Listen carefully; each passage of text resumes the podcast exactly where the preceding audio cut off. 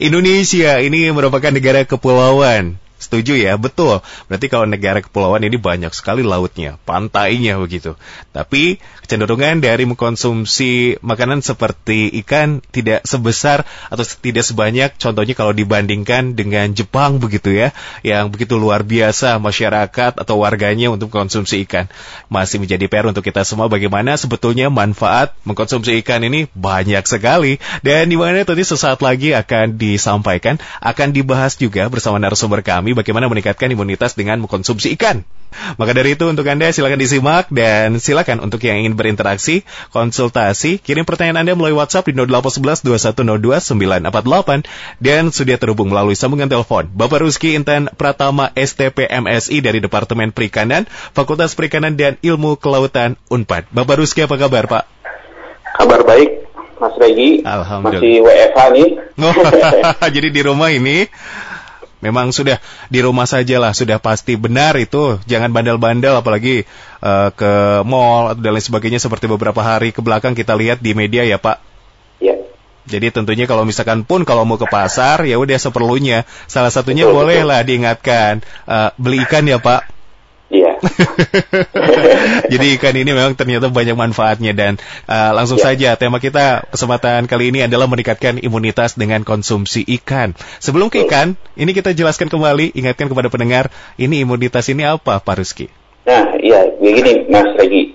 Ya, uh, dalam konteksnya dengan kesehatan ya, mm-hmm. yang terkait dengan kesehatan, imunitas itu sendiri artinya kekebalan atau kebal dari gangguan-gangguan yang berasal dari luar, hmm. kebal dari sakit, misalnya seperti itu. Uh, biasanya dalam konteks ini disebut lengkap, jadi sistem kekebalan tubuh atau body immune system. Hmm. Nah, sistem ini uh, untuk apa? Sebenarnya sistem kekebalan tubuh ini berperan untuk melawan serangan dari hal-hal yang asing ya, Mas ya, hmm. hmm. yang dapat membahayakan tubuh seperti bakteri patogen, hmm. virus penyebab penyakit, atau menghancurkan sel dalam tubuh ketika uh, sel tersebut jadi berbahaya atau biasanya terjadi dalam sel-sel yang bersifat kanker. Mm-hmm. Nah, mm-hmm. karena dia itu sistem, maka dia tidak bekerja secara tunggal, tapi hasil kerja dari beberapa bagian seperti sel, kelenjar, organ, gitu, seperti itu ya, yang reaktif jika terdapat gangguan asing seperti yang telah disebutkan tadi bakteri, virus. Uh, ya, hal ini menjadi penting untuk diketahui karena sekarang masa-masanya pandemi seperti itu ya Mas ya. Betul Mungkin betul. Singkatnya seperti itu. Baik Pak Ruski terima kasih. Jadi tentunya memang imunitas ini sangat sangat harus diperhatikan terutama di tengah kondisi uh, pandemi COVID-19 ini yang memang berkaitan sekali dengan imunitas tubuh ya Pak ya. Betul. Baik, salah satunya adalah bagaimana meningkatkan imunitas tubuh kita adalah dengan mengkonsumsi ikan. Benar Pak Ruski, mengkonsumsi ikan ini bisa meningkatkan imunitas tubuh kita Pak? Iya, uh, jadi uh, betul ya. Jadi uh, banyak cara tentunya ya banyak cara sebenarnya untuk meningkatkan kekebalan tubuh. Salah satunya ialah dengan mempertahankan asupan nutrisi bergizi dan seimbang. Ya salah satunya dengan konsumsi ikan. Ikan itu memiliki nutrisi yang nutrisi-nutrisi kunci yang uh, cukup banyak ya jenisnya cukup banyak jumlahnya cukup. Nah kenapa asupan nutrisi ini penting bagi sistem kekebalan? Yeah. Ya, karena sistem kekebalan itu sel-sel yang hidup yang memerlukan nutrisi rutin. Nutrisi rutinnya juga tertentu, misalnya seperti itu. Jadi defisien eh, apa kekurangan dari nutrisi seperti ini, mm-hmm, seperti misalnya mm-hmm. eh, mineral, vitamin, asam lemak yang penting atau esensial, dapat mengganggu respon kekebalan tubuh dalam eh, melawan penyakit. Seperti itu singkatnya. Baik, jadi tentunya memang benar adanya kalau misalkan kita rajin mengkonsumsi ikan ini bisa melengkapi nutrisi untuk kebutuhan tubuh kita begitu ya dan itu Betul. manfaatnya meningkatkan imunitas supaya tidak gampang sakit. Kalaupun memang ada benda asing pun dilawan ya Pak. Betul. Walaupun harus dilengkapi dengan sebetulnya olahraga dan ah, itu dia. sehat lainnya. Tapi minimal ini rajin mengkonsumsi ikannya harus terpenuhi dulu ya Pak. Karena Betul. mungkin di Indonesia sendiri sesuai dengan data tidak terlalu besar ya, padahal kita ini negara kepulauan ikannya ya. luar biasa banyaknya. Sebetulnya ya. Pak Ruski di ikan sendiri kenapa selalu dianjurkan, selalu disarankan untuk mengkonsumsi ikan begitu untuk masyarakat ya. Kandungan di ya. dalam ikan ini apa saja sebetulnya Pak Ruski? Betul. Kandungannya sebetulnya secara garis besar bisa dibagi jadi menjadi dua ya, Mas ya. Ada makronutrien atau ini biasanya nutrisi yang kita perlukan dalam jumlah yang cukup banyak. Jadi ada protein, ada lemak, dan sedikit karbohidrat kalau di ikan ya. Berbeda dengan mm-hmm. uh, tanam, berbeda dengan makanan yang berasal dari tanaman misalnya. Dan selain makronutrien ada mikronutriennya yang uh, penting juga untuk kekebalan tubuh. Ada vitamin dan juga ada mineral. Nah, lebih spesifiknya, Mas uh, Regi, yeah. secara umum ikan ini mengandung uh, protein itu mau semua jenis ikan, ya, ikan air tawar atau ikan air laut, mm -hmm. ada mhm, di mhm. rata-ratanya sekitar 15 sampai 20 persen, yang menyebabkan ikan ini merupakan sumber protein yang cukup tinggi. Oke. Okay. Ya, ya. Kemudian lemaknya itu ada di sekitar 1 sampai 5 persen. Mm -hmm. Ada yang jadi itu rata-rata aja, ada yang di atas. Mm -hmm. Kemudian uh, ada karbohidrat kurang dari satu persen, Kemudian ada vitamin, vitamin kuncinya itu ada B6, B12, ada vitamin D, vitamin A, serta mineral-mineral penting seperti kalsium, selenium, fosfor, besi, iodin, magnesium dan lain sebagainya. Yeah. Nah, ini Mas Regi kalau boleh saya menambahkan dan menyambungkan dengan mm -hmm. pertanyaan sebelumnya, mm -hmm. beberapa komponen kandungan ikan yang tadi Mas Regi tanyakan itu bermanfaat pada kekebalan tubuh sistem kekebalan tubuh ya. Mm-hmm. Contohnya ada omega 3 ya jadi ikan pada umumnya mengandung omega 3 cuman jumlahnya saja yang berbeda-beda ya Mas. Jadi omega 3 ini kita tahunya kan e, menjaga kesehatan sel-sel otak misalnya menurunkan resiko penyakit jantung. Namun sebetulnya e, ada penelitian penelitian yang menyebut menyebutkan bahwa omega 3 dapat menurunkan tingkat peradangan meningkatkan aktivitas saudara putih yang dalam kekebalan tubuh itu sangat membantu sekali dalam melindungi tubuh dari kerusakan, kemudian mendukung penyembuhannya. Selain nomor tiga juga masih banyak ada protein, ada vitamin A, vitamin B tadi ya yang B2, B6, B12, vitamin D, mineral zinc, selenium itu semua sangat bermanfaat dalam meningkatkan kekebalan tubuh manusia. Seperti itu.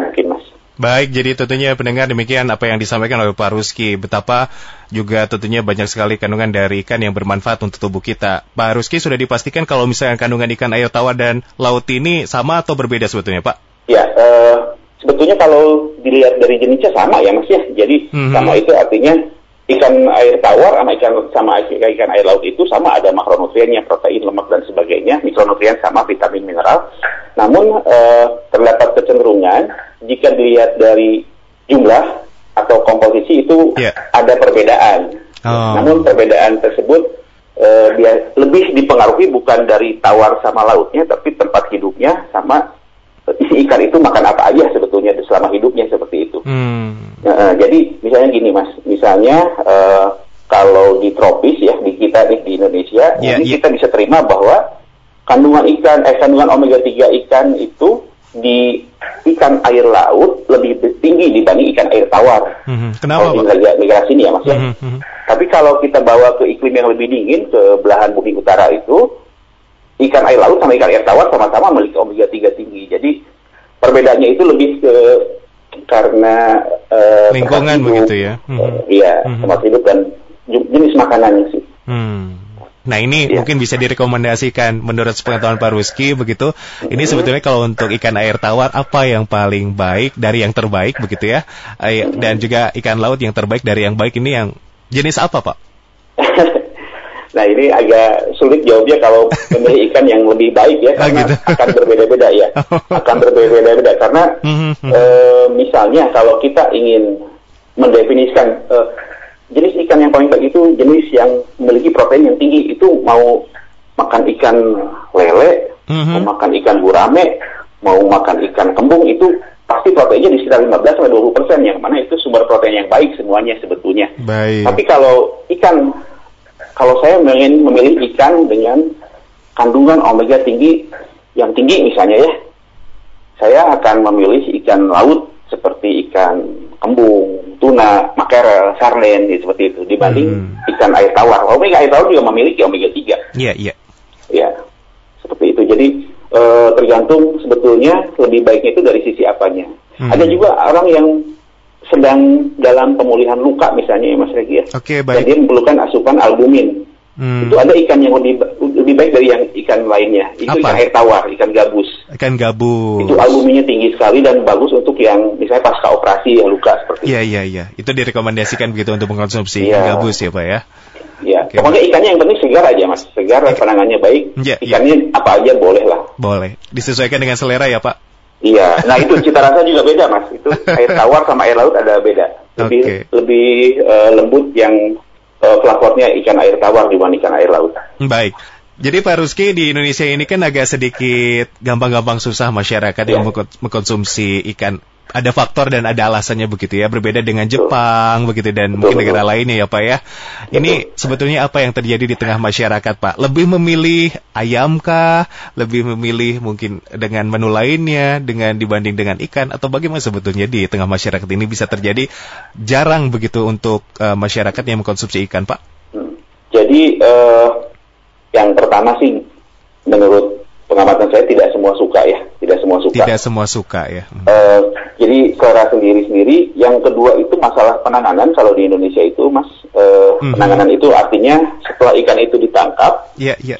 ikan itu kemudian disimpan, dijual, uh, diangkut, disajikan itu di sini masih uh, masih berada dalam kondisi uh, apa ya kurang memenuhi aturan prinsip-prinsip aturan yang seharusnya seperti mm-hmm. penanganan, misalnya. Mm-hmm diangkut itu harus dalam uh, tetap dingin kondisinya, harus bersih dan sebagainya. Jadi ikan-ikan yang dari laut mm-hmm. sampai mm-hmm. ke konsumen itu tidak dalam kondisi prima. Padahal sebetulnya ya mas ya, yeah, yeah. Bandung dengan laut itu memang uh, kita tuh dari kepulauan nggak jauh-jauh amat beda sama misalnya Amerika ya yang daratnya tengahnya itu jauh misalnya dari laut ya. Yeah, yeah, Tapi tetap yeah. saja kalau penanganannya itu baik, baik sebetulnya. Mm-hmm ikan laut itu sampai Bandung juga bagus ya bisa uh, uh, hmm. bisa masih kondisinya bagus nah itu okay. kalau kita lihat uh, semakin tidak segar ikan itu muncul aroma-aroma tertentu yang membuat orang tidak menyukainya padahal oh, saya yakin orang-orang yang tidak suka ikan kalau mencoba ikan yang segar ya, mm-hmm. contohnya saya sering uh, mencontohkan di kepulauan-kepulauan di timur Indonesia mm-hmm. di mana perairannya masih bagus, produksinya mm-hmm. masih tinggi dan sebagainya. Saya rasa akan suka-suka aja karena rasanya itu uh, dominan gurih ya. Oke, okay, baik. Jadi letak geografis ini sebetulnya bukan alasan ya Pak ya kalau misalkan penanganannya ya. ini baik juga di di Indonesia Betul, ya. karena ya saya pernah mencoba juga mengangkut ikan dari Indramayu sampai Bandung hmm. dalam dengan kondisi penanganan yang terpenuhi itu masih tetap bagus ya, disimpan ya. selama 1 sampai dua bulan masih okay. segar.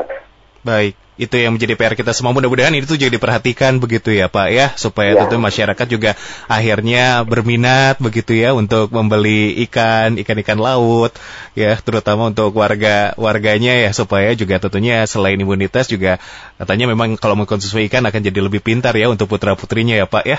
Iya kalau belajar ya. Iya, betul Pak. Kalau belajar gedang akan juga pintar kalau tidak belajar. Iya. Baik, jadi kalau untuk mengkonsumsi ikan dilakukan setiap hari, itu, atau memang harus bagaimana kalau dari intensitasnya, Pak Ruski? Uh, ya, tidak ada masalah Mas mengkonsumsi ikan setiap hari jika memang tersedia dan jika memang suka dan memang jenis ikan yang disukainya ada setiap uh, waktu misalnya ya, tidak ada masalah. Cuman anjuran uh, anjuran itu biasanya uh, dua tiga dua sampai tiga porsi satu minggu lah untuk mencukupi asupan omega 3 misalnya ya. dua tiga porsi. Tapi ini ikan-ikan yang omega 3 tinggi misalnya ya. nah itu. Kalau lebih rendah seperti ikan air tawar omega 3 nya mungkin bisa lebih banyak dari itu. Kalau itu pertimbangannya asupan omega 3 tiap hari nggak ada masalah anjuran itu sekitar 2 sampai tiga porsi. Harus diimbangi dengan makanan lain ya mas karena ikan bukan merupakan sumber serat atau sumber karbohidrat atau mm-hmm, sumber vitamin C yang baik. Oke. Okay. Jadi nutrisi yang tadi saya sebutkan bisa dikonsumsi dari sayur dan buah hmm. yang rutin setiap hari. Tapi kalau misalkan yang diproduksi dengan uh, olahan-olahan seperti kaleng uh, makanan kaleng gitu juga Betul. direkomendasikan atau lebih memilih yang segar-segar saja? Nah, yang memang cara pengolahan uh, sangat berpengaruh ya Mas ya. Jadi uh, terhadap nutrisi misalnya seperti mm -hmm, itu. Mm -hmm pengalengan itu e, memang akan lebih baik lah. Kalau hal nutrisi makanan apa pun dalam bentuk segar itu lebih baik. Tapi kita kan tidak mengkonsumsi makanan dalam bentuk segar ya. Jadi kita harus mengolah minimal mengolah dengan panas ya. Mengolah dengan suhu tinggi. E, pengalengan itu e, uh, menggunakan pemanasan dengan suhu yang cukup tinggi, mm-hmm. tapi dia waktunya uh, tidak terlalu lama. Jadi panas itu kena ke kaleng dulu, baru ke uh, media sausnya, baru ke ikan ya. Dan dia tidak terlalu lama, tekanan juga cukup tinggi. Masih ada nutrisinya kalau uh, masalah nutrisi masih ada kok. Lebih uh, kalau ma- bagusan mana ya bagusan ikan segar, cuman kan ikan itu ada yang dikalengkan, ada yang digoreng, ada yang dibakar, yeah. diasap dan sebagainya, dan itu semuanya mempengaruhi nutrisi. Kalau dari proses, uh, hmm. maksudnya untuk ikan sendiri ini lebih bagus di bagaimana kan Pak? Maksudnya supaya tentunya nutrisinya tidak terlalu hilang dan manfaatnya begitu tetap besar. Ini digoreng, di sayur atau dibakar? Iya. di proses bagaimana Pak? Iya iya. Memang nutrisi ini di ikan ya, ikan itu dari waktu ke waktu akan berangsur hilang nutrisinya e, melalui serangkaian proses kimia, kimiawi lah ya, bahkan tanpa diolah ya. Nah yang paling mungkin itu memang nutrisi e, cara pengolahan untuk mempertahankan nutrisi seperti apa sehingga penurunnya minimal seperti itu ya, sehingga turunnya minimal. Mm-hmm. Nah yang paling umum kan di tingkat rumah tangga itu e, paling tidak menggunakan panas atau suhu suhu ya suhu tinggi lah ya mm-hmm. yang jadi bisa tadi seperti tadi Mas sebutkan bisa digoreng, dikukus, direbus, dipanggang. Nah prinsip yang perlu diingat dalam mengolah kaitannya dengan nutrisi, semakin tinggi suhu dan semakin lama proses pengolahan itu berlangsung, maka nutrisi dalam bahan pangan tersebut terutama e, ikan juga termasuk akan semakin menurun. Jadi selain suhu dan waktu juga ada media penghantar panasnya, bisa minyaknya atau air atau uap air ya yang yang mem membuat ikan itu terkena panas. Kalau dilihat dari sisi nutrisi, saya, saya berikan contoh menggoreng itu akan lebih buruk efeknya terhadap nutrisi dibandingkan mengukus. Mengapa? Ya, suhu menggoreng itu tinggi, bisa di atas 150 derajat. Medianya juga minyak panas dan ada e, kemungkinan biasanya terendam ya ikannya ya. Kemudian mengukus itu suhunya lebih rendah dibanding menggoreng. 90 sampai 100 derajat Celcius. Jadi mm -hmm. kita titik mm -hmm. di air media penghantar panasnya hanya uap air yang terkena. Jadi beda dengan minyak yang merendam seperti itu ya. Efek nutrisinya tentunya akan berbeda. Ya, penurunan nutrisi lebih minimal pada pengukusan. Nah, untungnya di Jawa Barat kita punya makanan yang dikukus-kukus ya. Masih ada ikan ya. E, pais ya gitu, ya. pais yeah, yeah, gitu ya. Yeah, yeah. ya. Ya, nutrisinya akan lebih terjaga mas dibanding ikan yang di di fry, direndam dalam mm -hmm, waktu yang mm -hmm. digoreng dalam waktu yang relatif lama. Jadi kalau ditanya mana yang lebih baik nutrisinya, uh, ya ikan yang minimali proses. Uh, cuman biasanya kita kan, uh, kenapa kita masih tetap mengkonsumsi yang digoreng-goreng tersebut ya? Uh, kenapa kita nggak ngukus aja? Karena selera juga mas. Jadi banyak senyawa-senyawa yang terbentuk selama pemanasan dan itu tidak terjadi pada pemanasan dengan suhu yang lebih rendah. Apalagi ikan segar.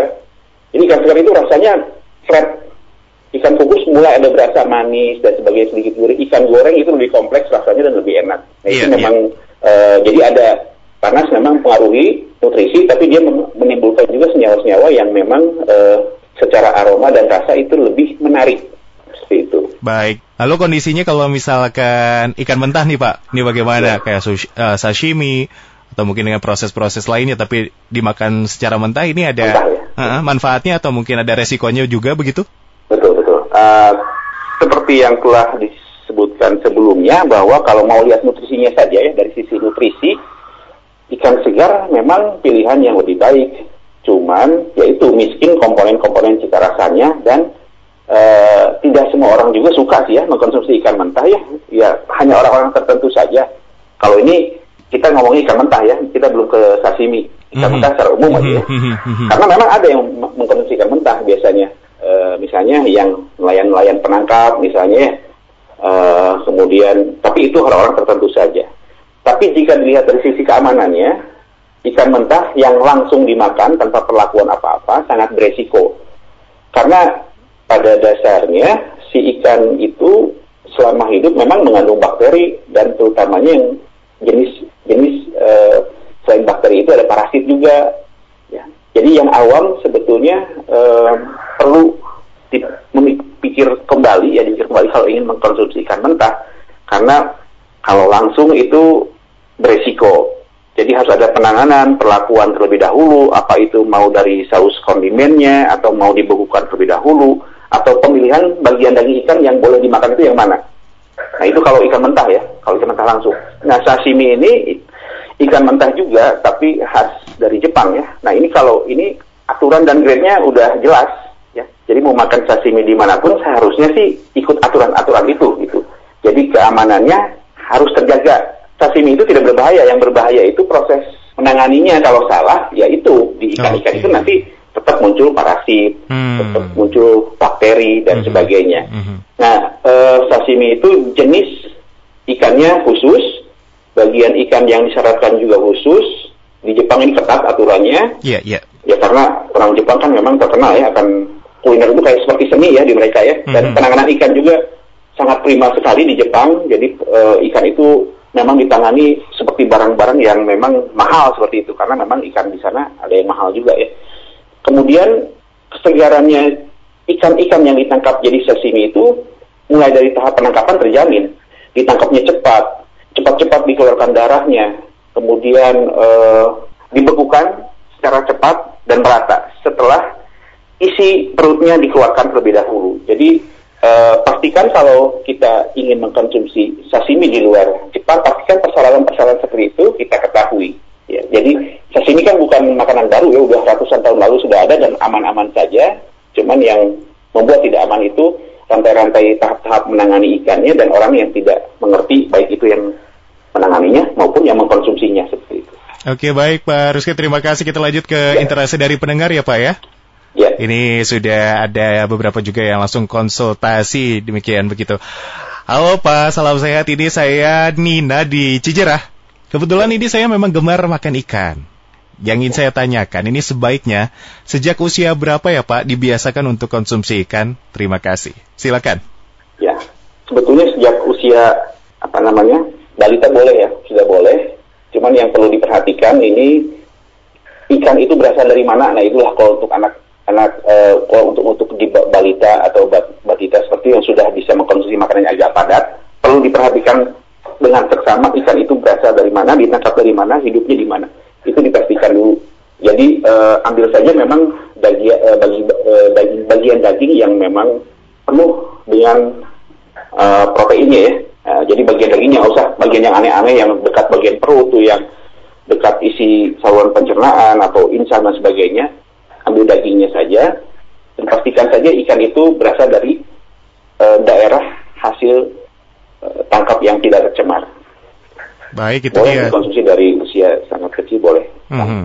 Ikan karena kompo apa komponen asam aminonya jadi protein itu kan terdiri dari asam amino ya, asam amino yang esensial. Esensial itu kita tidak bisa memproduksinya. Itu di ikan cukup lengkap. Hewan-hewan yang lain juga hewan-hewan darat cukup lengkap, ikan cukup lengkap. Nah itu mereka asam amino itu komposisinya berbeda, jadi susunannya aja berbeda seperti itu. Tapi rata-rata asam amino yang esensial buat tubuh itu bisa diperoleh dari ikan juga. Oke itu demikian Mbak Nina ya di Cijerah tanggapan dari Pak Ruski begitu ya. Silakan untuk mencoba memperkenalkan ya. ya Pak ya supaya ke ya. putra putri atau mungkin keluarganya karena ikan ini manfaatnya begitu luar biasa. Ya. Ini salam dari Teddy Nurjaman di Bawah Batu. Ini kepada Pak Ruski. Ini ingin bertanya ya, apakah ikan yang banyak nutrisi itu sejalan dengan harga yang juga semakin tinggi katanya? Terima kasih. Silakan Pak. Ah, ikan ya. Kalau nah tergantung nih Mbak Teti mau nutrisinya mau apa dulu. Kalau protein saya rasa mau ikan yang murah, ikan yang mahal sama saja di sekitar 15 sampai 20 persen. Ada yang lebih rendah, ada yang lebih tinggi. Ikan yang mahal itu ikan yang mendatangkannya eh, biasanya menanganinya cukup sulit ya. Misalnya ikan ikan salmon memang bernutrisi ya, omega 3 tinggi, tapi nggak ada di Indonesia nih, datangnya dari belahan bumi utara misalnya, dari Amerika, dari Jepang, dari Norwegia dan sebagainya. Nah, mendatangkan ke sininya, menanganinya untuk masih tetap dalam kondisi segar itu sangat menghabiskan biaya yang sangat tinggi. Jadi ikan salmon harganya mahal. Kalau omega 3, 3 omega 3 ini memang tinggi, tapi ikan kembung yang sekilonya mungkin uh, macam-macam ya. Ada 22, 28, 32 dan salmon yang bisa ratusan ribu itu omega 3-nya tidak terlalu jauh itu komposisinya gitu. Jadi nutrisi dan harga itu tidak terlalu berhubungan ya. Yang berhubungan itu mendatangkan ikan ikannya seperti apa gitu. Kalau menggunakan mobil pick up dari uh, dari pelabuhan sampai sini dengan es adanya itu ikan itu akan lebih murah dibandingkan menggunakan truk berpendingin misalnya seperti itu. Itu saja Pak. Ya. Untuk Pak Teddy, ya demikian Pak Teddy ya sudah dijawab juga oleh Pak Ruski. Terima kasih. Satu lagi ya Pak ya. Ini ya, ada salam sehat. Saya ingin bertanya kepada Pak Ruski juga karena segala hal yang berlebihan itu tidak baik. Apakah ada efek tertentu dari konsumsi ikan yang secara berlebihan begitu? Terima kasih. Sama-sama dari siapa ini? Uh, tidak ada namanya. Pak Ruski silakan. Ya, uh, betul betul mau itu yang saya tadi sebutkan tadi misalnya mau itu omega 3 kayak mau itu vitamin, mm -hmm. mau itu mhm. mineral, itu semua kalau dikonsumsi berlebihan tidak akan uh, apa namanya malah menimbulkan efek yang merugikan ya. Hmm. Namun itu jarang terjadi karena se sebanyak apa sih kita bisa makan ikan dalam satu waktu misalnya seperti itu ya. uh, jadi ikan ikan itu tidak 100% omega 3 juga kan, omega 3-nya paling sekian miligram dan sebagainya. Tapi kalaupun uh, ada kejadian kelebihan omega 3 misalnya dari suplemen ya, kalau dari ikan jarang ya. Dari suplemen karena kita tidak mengerti, wah ini omega 3 sehat, kita makan suplemen itu langsung tiga, tiga misalnya tiga sehari. Nah itu ada pengaruh um, minimal gangguan pencernaan ya, pencernaan kulit uh, dan bisa bisa mengganggu beberapa penelitian juga bilang bisa mengganggu sistem-sistem uh, kekebalan tubuh tertentu juga bisa terganggu penyerapan penyerapan nutrisi tertentu terganggu memang betul tidak apa ya ya vitamin juga kelebihan juga tidak bagus ya. Tapi jarang kalau kita dapatnya dari makanan alami itu jarang terjadi. Karena terbatas karena keterbatasan kita juga dalam mengkonsumsi seperti itu. Hmm, hmm, hmm, kalau suplemen mungkin. Kalau misalkan ada suplemen ikan begitu ya pak? Ya. itu bagaimana? Suplemen ikan. Biasanya yang disuplemenkan yang paling banyak itu kan minyak hati ikan ya, mm -hmm, karena dia banyak kandungan asam lemak tidak jenuhnya. Iya, yeah, iya. Yeah. Iya, uh, ini kalau suplemen itu ada yang menyarankan, ada yang tidak ya. Jadi tergantung uh, tergantung sebetulnya mau ambil yang mana. Kalau saya termasuk yang airannya yang memang lebih baik diambil dari bahan pangan langsungnya, ya dari ikannya langsung. Ikannya langsung gitu ya. Seperti itu. Karena suplemen ini uh, sebetulnya awalnya itu dia diatur tidak sebagai obat ya. Kalau obat itu kan di obat-obatan itu dites uh, efeknya ke manusia ya. Mm-hmm. Kalau suplemen itu diatur sebagai makanan. Jadi tidak ada aturan yang terketat obat gitu. Okay. Jadi efek-efeknya sebetulnya ada betulnya, tapi mm-hmm. ada efeknya juga yang masih belum diketahui seperti mm-hmm. itu. Jadi lebih baik mengkonsumsi langsung dari bahan pangannya karena eh, apa ya dan secara jumlah juga itu tidak akan berlebihan lah seperti itu. Oke okay, baik, Pak Rizky terima kasih tanggapannya ya, ya mengenai mengenai uh, suplemen ikan begitu ya yang memang banyak digunakan juga oleh orang tua kepada putra putrinya. Ya. Itu tadi pandangannya demikian uh, pendengar dari Pak Rizky. Pak Rizky ya. terima kasih juga telah uh, menjawab ini interaksi dari pendengar yang bertanya pada kesempatan kali ini ya. dan sama -sama, selanjutnya Pak ditutup dengan closing statement silakan. Oh, iya, jadi um, seperti yang saya sebutkan sebelumnya, um, boosting your immune atau mening meningkatkan sistem kekebalan tubuh bisa dilakukan dengan banyak cara. Salah satunya dengan mengkonsumsi makanan sehat gizi seimbang yang bersumber dari ikan. Ikan itu tumbuhnya ikan itu jadi uh, kisaran harganya luas ya. Jadi pilihannya banyak tuh, tidak seperti daging sapi yang memang harganya kita terpatok seperti itu. Jadi Eh, tetaplah mengkonsumsi ikan, dipastikan ikan tersebut segar dan ditangani dengan baik ya. Dan akan lebih baik lagi kalau ikan itu kita tahu ditangkapnya dari mana, agar kita sangat yakin ikan itu bersih, bebas dari cemaran. Seperti itu. Pak Rizky, terima kasih untuk kesempatan ya. pada kesempatan kali ini juga telah bergabung bersama kami di Fitri Edu dan insya Allah apa yang disampaikan juga bermanfaat untuk kita ya Pak ya. Demikianlah bersama Pak Rizky Intan Pratama STP MSI dari Departemen Perikanan, Fakultas Perikanan dan Ilmu Kelautan UNPAD yang telah bergabung dan memberikan informasi kepada Anda mengenai meningkatkan imunitas dengan konsumsi ikan.